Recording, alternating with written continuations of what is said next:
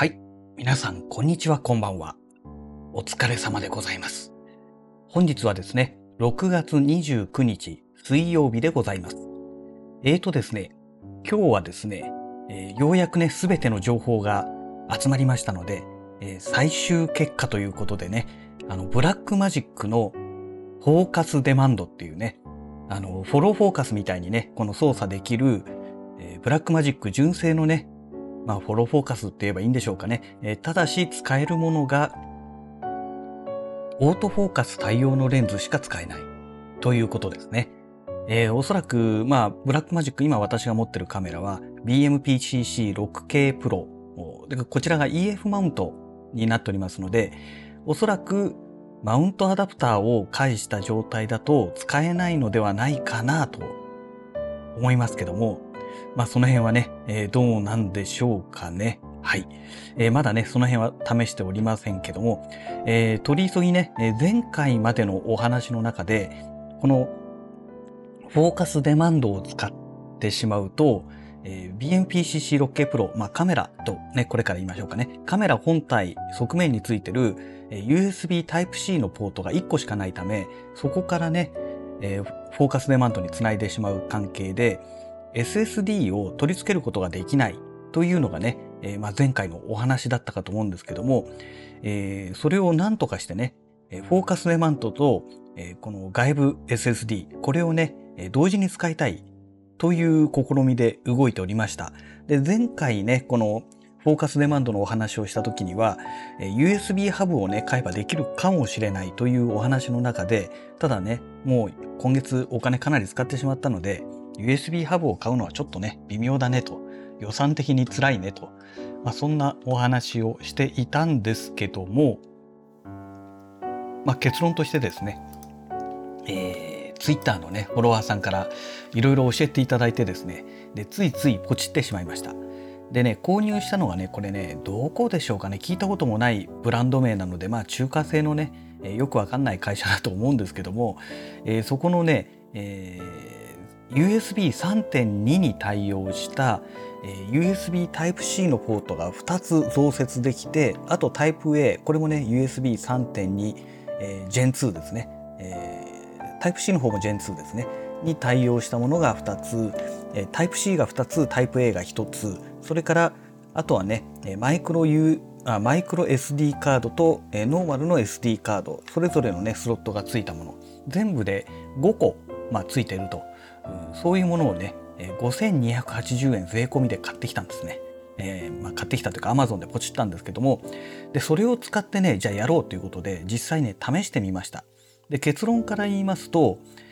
えーできませんでしたということなんですねでまず最初ねサムスンの、えー T5 っていうね、コンパクトな、あの SSD があるんですけどもこれをね使って最初いろいろやっていたんですが、えーなんかね接続の順番によってはね、えー反応してくれたと、えー要はカメラ側の方でね認識してくれたんですけども結局ね、えー録画を開始すると12秒で止まってしまったんですね。なんじゃこりゃと思ったら、えーまあそれもね散々いじってみたらこの SSD サムスンの T5 を直接つけてやってみたらほんとね直接つけても12秒で止まってしまうんですよ。だからこの T5 が壊れてしまったのかそれとも度重なるこのね、えー BMPCC のファームウェアアップデートの中で、えー T5 が対応しなくなってしまったのかちょっとね私もこの T5 は1個しか持っていないので、えーどっちが正しい答えなのかっていうのがわからないんですね。わからないんですけどもただパソコン使って普通にデータも見れますので、まあ、壊れているとはちょっと考えにくいなという部分がありますので、まあうん、どうなんだろうかっていうねちょっとそこに大きな疑問ができました。でもしねもしもですよこれ T5 が壊れているだけでちゃんとした T5 を買ってくれば使えるってことになってくるとですね同時利用っていうのがねまあ可能になるのかなというところなんですがちょっと今のところそこは大きなクエスチョンマークがついている状態でございます。えそれからね、まあ、T5 がダメだってことになりましたので、えもう一つね私 SSD 持ってるんですね。でね、その SSD はね、もうね、だいぶ昔買ったものなんですよ。まあ T5 もね、えー、ほぼ同時期に買ってますから、え、今から3年前に買ったもので、これもね、今からお話しするものも3年前に購入したもの。えー、これはね、えーと、どこだったっけな、メーカーがですね、あ、ウエスタンデジタルですね。ウエスタンデジタルの、あのー、M.2 タイプの、え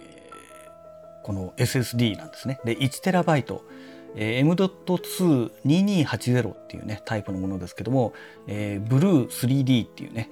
えーまあ、これをね、えー、3年前に購入したんですね。でそれと同時に、えー、このね USB3.1 ですね、えー、Gen 1ですね、えー、これに対応したケースを買ってでこれがねえっ、ー、と USB Type-A の端子なんですね。ですのでその USB Type-A から、えー、Type-C に変換するケーブルも買いましてでこれをねあの BMPCC6K Pro に接続して直接接続すると普通にねあの記録はできるんですね。えー、ですのでこれでやってみようということで、えー、先ほどね、えー、そのツイッターでフォローさせていただいている方から教えてもらった、え、USB ハブにえこれを接続してやってみたんですが、えっ、とですね、そもそもね、USB ハブを経由した時点で、今度このね、M.2 のこのタイプのものを指すと、もう全くね、認識してくれなかったんですよ。もうね、順番をどう変えようがダメだったんですね。で、あ、これダメだということで、えー、結論として、まあ、今私がね手持ちで持っている機材の中では USB ハブを経由して、えー、フォーカスデマンドと SSD を同時利用するってことができなかったというね、まあ、そういう結論に至りました。でこのままだとちょっとモヤモヤするので、ね、最終的にちゃんとした正確な答えが欲しいと思ってね、まあ、本当は一番最初にね問い合わせすればよかったんですけどもえブラックマジックデザイン社のホームページにアクセスしてえテクニカルサポートの方にねメールを送ったんですね。で、まあ、今の状態ですね BMPCC6K Pro を使って USB ハブ等を使ってこのフォーカスデマンドと外部 SSD を同時に使うことはできますかと。でもしできるのであればどのような機材使えばいいですかというようなね感じのメールをね送ったんですね。そうしましたらねそれがねおとといの時点の話なんですけどもで昨日ですねブラックマジックデザイン社からね正式にね、え、回答が来ましたいやーほんとね残念だなというお話なんですよえーと、どういうお話かと言いますとですね、まあ、結論から言うとできませんということなんですね一応ね文面をねそのまま、えー、書きますえー、この度は弊社製品につきましてお問い合わせいただき誠にありがとうございます。えー、誠に残念ながらフォーカスデマンドを接続された際にはポケットシネマカメラは USB 差し込み口が1つのため SSD の接続が行えなくなります。デマンドとのデイジーチェーン方式での接続におきましても SSD は認識されません。今原文そのまま読んでるんですけどね、えー、で実際ねこのねループというね、え、この端子がついてるんですよ。あのフォーカスデマンドにはえっ、ー、となんだっけな。ループカムって書いてある USB-C 端子とループって書いてある USB 端子がありましてカムはねカメラの方に接続するんですけどループの方はねズームデマンドをね接続するためのどうも USB ポートみたいなんですね。でこれに SSD つけてみたんですけども、まあ、全くね認識しなかったんですね。でまあこれのことを指してると思うんですね。デマンドとのデイジーチェーン方式での接続におきましても SSD は認識されませんっていうのはそういう意味だと思います。えー、で続きですね。USB での接続にあたりましては機器同士を直接接続することを推奨しております。ハブなどを介した使用は想定外のためその際の挙動は保証いたしかねます。大変申し訳ございませんがフォーカスデマンドをご使用の際は SD カードもしくは CFIRST での収録をお願い申し上げます。よろしくお願いいたしますということでね、えー、正式なね回答が来ました。いやー残念ですよね。まあそんなわけでねもう確実にねあのもうメーカーから、えー、無理ですということをね、えー、お墨付きをもらってしまいましたので、えー、これでね、もうどう頑張っても無理と。で、あとはね、偶然できましたというね、まあ、方法ですよね。え、先ほどのこの USB ハブと、え、サムスンの、え、T5 これが壊れていなければという前提なんですけども、え、そうすればもしかしたら動くかもしれないんですがまだね、え、正式に動くかどうかっていうのがね、え、確認取れておりません。えー、まあダメだったのかもしれないですし、えー、T5 私の所有の T5 が、えー、もう単純にね壊れかけているのかもしれないんですけども、えーね、でもね昔はね買った当時はね T5 普通にねまあもちろんね直接接続した時ですけども、えー、書き込みができたんですね。でもね今ね直接接続しても書き込みができなくなってますからうん何が原因なんだろうかっていうのがちょっと分かりませんけども、まあ、経年劣化でね壊れてしまった可能性もね、えー、考えられなくもないですからうんまあとにかくそういうことでね、えー、現状ではちょっともうどうにもならないという状態ですね。でさすがにねここでねまた T51 個買ってね試してやってみるっていうのはちょっとね財政的にねもう無理がありますのでまあメーカーからもね正式にはもう無理ですということにでね、えー、回答いただいておりますので、うん、まあ、フォーカスデマンドと SSD 同時利用っていうのはもう諦めざるを得ないのかなと。で、じゃあ、フォーカスデマンドと、この、えっ、ー、と、SSD、同時利用を諦めるのであれば、じゃあどうするんだって話になるんですけども、まあ、最悪の手段なんですけどね、あの、まあ、カメラを変えると。いう方法があるわけですよ。ブラックマジックスタジオカメラというのがね出ておりまして、これはね基本的にあの外で使うというよりかはスタジオで使う前提のねカメラということで、えー、販売されてるんですけども2種類出てるんですよね。ブラックマジックスタジオカメラ 4K プラスというものとブラックマジックスタジオカメラ 4K プロっていうのが出てましてえー、プロとこの、えー、プラスプラスとプロどっちがどう違うのかということなんですけども、えーね、未だにねちょっと私もねこの辺はね全くもうノーチェックのカメラなので、えー、よく分かってないんですが、まあ、多分この SDI 端子に対応してるとかねしてないとか多分その辺の程度の違いなんじゃないのかなと思うんですよね。であとこれあれかなバッテリー対応してないのかな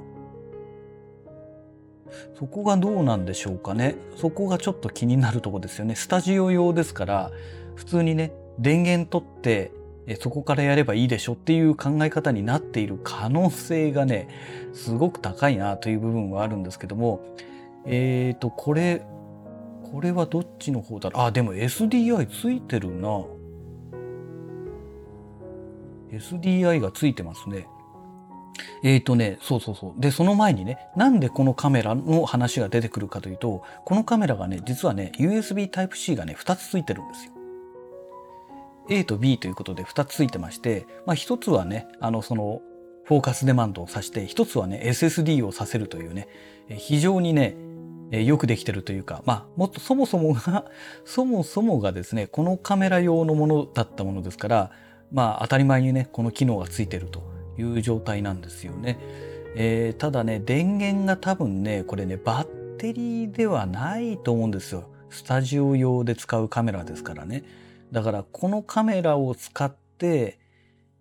手持ちで撮影するっていうのは正直どうなのかなというね、えー、大きな疑問があります。えっ、ー、と、あ、そうですね。やっぱりね、バッテリーがね、どこにも書いてないんですよ。えっ、ー、と、通常ね、えー、ブラックマジックのあの BMPCC の方ですと、えー、このアクセサリーのところにねバッテリーも一緒にかいあの表示されるんですけどもバッテリーが出てませんのでおそらくねこれねバッテリーがねないんだと思うんですよ。要は普通にね電源取ってくださいねって電源からスタジオで使う専用のカメラですからあの電源をね使ってくださいねっていうそういうことだと思うんですね。ですので外で撮影するにはちょっとね向かないというねまあ、そういうカメラなんですよね。まあ、ただ私の場合は、この、えっ、ー、と、BMPCC の電源用のケーブルから、えっ、と、このね、NPF シリーズバッテリーからね、電源を取るためのものをね、持ってますので、まあ、それを使えばね、なんとかなるんじゃないのかなと思うんですよね。え端子が一緒であればですね、多分、一緒の端子を使ってているんじゃないかなと思うんですが、あ、でもなんか、なんかちょっと違うっぽいな。BMPCC とこの端子の形状は違うっぽいですね。ああ、違うな、これな、多分な。うん。なんで共通にしてくれなかったのかななんかね、この、ホームページを見る限りではですね、ちょっと違うっぽいんですよ、電源が。まあ、あとね、もう一つなんかこの電源用のね、ポートがありまして、えー、放送用電源またはバッテリーを使用して給電なんて書いてありますけども、なんかまた特殊なね、あの、端子を使えばできるのかもしれないですね。あ微妙だな。でね、あとはね、これね、まあ三脚を立ててね、使う前提のカメラになってますから、まあ当然ね、あの、もうケージなんかも、これ用のケージなんか売ってないでしょうし、ケージが売ってないってことはね、あの、このフォーカスデマンドを取り付けるためのものがないわけですよ。ね。そこがね、また大きな問題になってまして、で、それだけではなくてですね、あの、おそらく、あの、BMPCC 4K、6K、6K プロ、6K G2、これにはね、ジャイロセンサーが搭載されているらしいんですけども、えこのね、スタジオカメラの方はね、三脚を使って収録する前提で作られてますから、あの、ジャイロセンサーってね、おそらくね、ないと思うんですね。うん、微妙だなまあ、あとはね、もうブラックマジックからね、あの、この USB Type-C がもう一つついたタイプのものが、まあ、登場するか、まあ多分出ないと思うんですけどね。もしくは USB Type-C のこの何て言うんでしょうかね、えー、ファームウェアアップデートと同時にですね。USB Type-C のなんかそのハブを出してもらうようになるかね。まあ可能性はどっちも低そうだな。だからもう、まあ、一番間違いないのはねあの CFAST とかあの SD カードを購入してえそれでね収録するというやり方を取ればもうこれがね一番間違いないんですけどねうんまあでもそうなってくると、まあ、SD カードだと多分いろいろとね難しいと思うので CFIRST ってことになってくると思うんですよ。でね CFIRST がねめちゃくちゃ高いんですね。ほんと高いんですよ。もうねありえないぐらい高いんですよね。えっ、ー、とちなみにね今パッと見てねプログレードのえっ、ー、と、これは、あ、これ違うわ。C ファーストじゃないわ。C ファースト、例えばトランセンドの C ファースト、128GB で、えー、1万、まあ、約1万9000円弱ですね。128で。で、これどこだろう？コンピューターベイプロフェッショナルって聞いたことのないメーカー。で、えっ、ー、と C ファースト2.0のカードで 256GB の、えー、カードで、えっ、ー、と、1万9000円税込みですね。うんえー、ちなみに、3ディスク、3ディスクになるとめちゃくちゃ上がりますね。なんじゃこりゃっていう。えー、同じ512ギガ C ファースト2.0のカードで79,800円。無理でしょこんなの買えないでしょねえ。なんじゃこりゃ。あ、さっきの256か。だからこっちだ。200、同じ256。あ、ダメだ。えー、今品切れなのかなんだかわかんないけど、金額は出てないですね。えっ、ー、と、お、我らがシリコンパワー。シリコンパワーからも出てまして、えー、C ファスト2.0、これ512ですね。54,213円税込みですね。うん。という感じなんですよ。でね、まあ、とにかく高いんですよね。でね、ちなみにこの M.2 の、えっ、ー、と、この1テラの SSD ですね。これ3年前に買った時が、えー、16,922円で買ってるんですよ。であとそれ以外にもねケースが3847円でケーブルを変換するケーブルですね USB ケーブルが1148円ですから、えー、まあこれが4000円だとしてえ、ー、とまあ2万1000円ぐらいですかね。2万1000で1テラが用意できちゃうわけですよ。だからやっぱりね SSD の方がいろんな意味でねコストパフォーマンスが高いんですよね。でデータ転送スピードもね速いじゃないですか。って考えちゃうとなんかねこんな高額なね SSD じゃないよ、えー、CFAST のカードを買うのもどうなのっていう感じちゃうわけですよね。まああのね BMPCC のカメラで長回しをするってことは基本的にはちょっと考えられないですけどね考えられないですけどもだからまあ小刻みに撮りますからねあの容量は小さくてもね何枚か買っときゃいいじゃないかっていう話になるんですけどもその一枚一枚がねそもそも高すぎちゃって何枚も買えませんよっていうそういう世界なわけですよ。っていうことを考えるとやっぱりね、うん、SD カードですよねってあ SD カード SSD ですよねっていう話になるわけですね。でせっかくねフォーカスデマンドを買ったからやっぱりフォーカスデマンドを使いたいんですけどね、うん、これが使えないっていうのは本当痛いなと思ってですね。まあでもどうにもなりませんからね。まあ結論としましてはそういうことでちょっとねお金をかけないと快適な環境では使えませんっていうねまだまだお金がかかりそうだなっていう、まあ、そういうオチになってしまいました。はい、えー、そんなわけでねもう21分経過してもう22分になろうとしますので、えー、そろそろね、えー、本日のラジログはこの辺りで終了したいと思います。それではまた。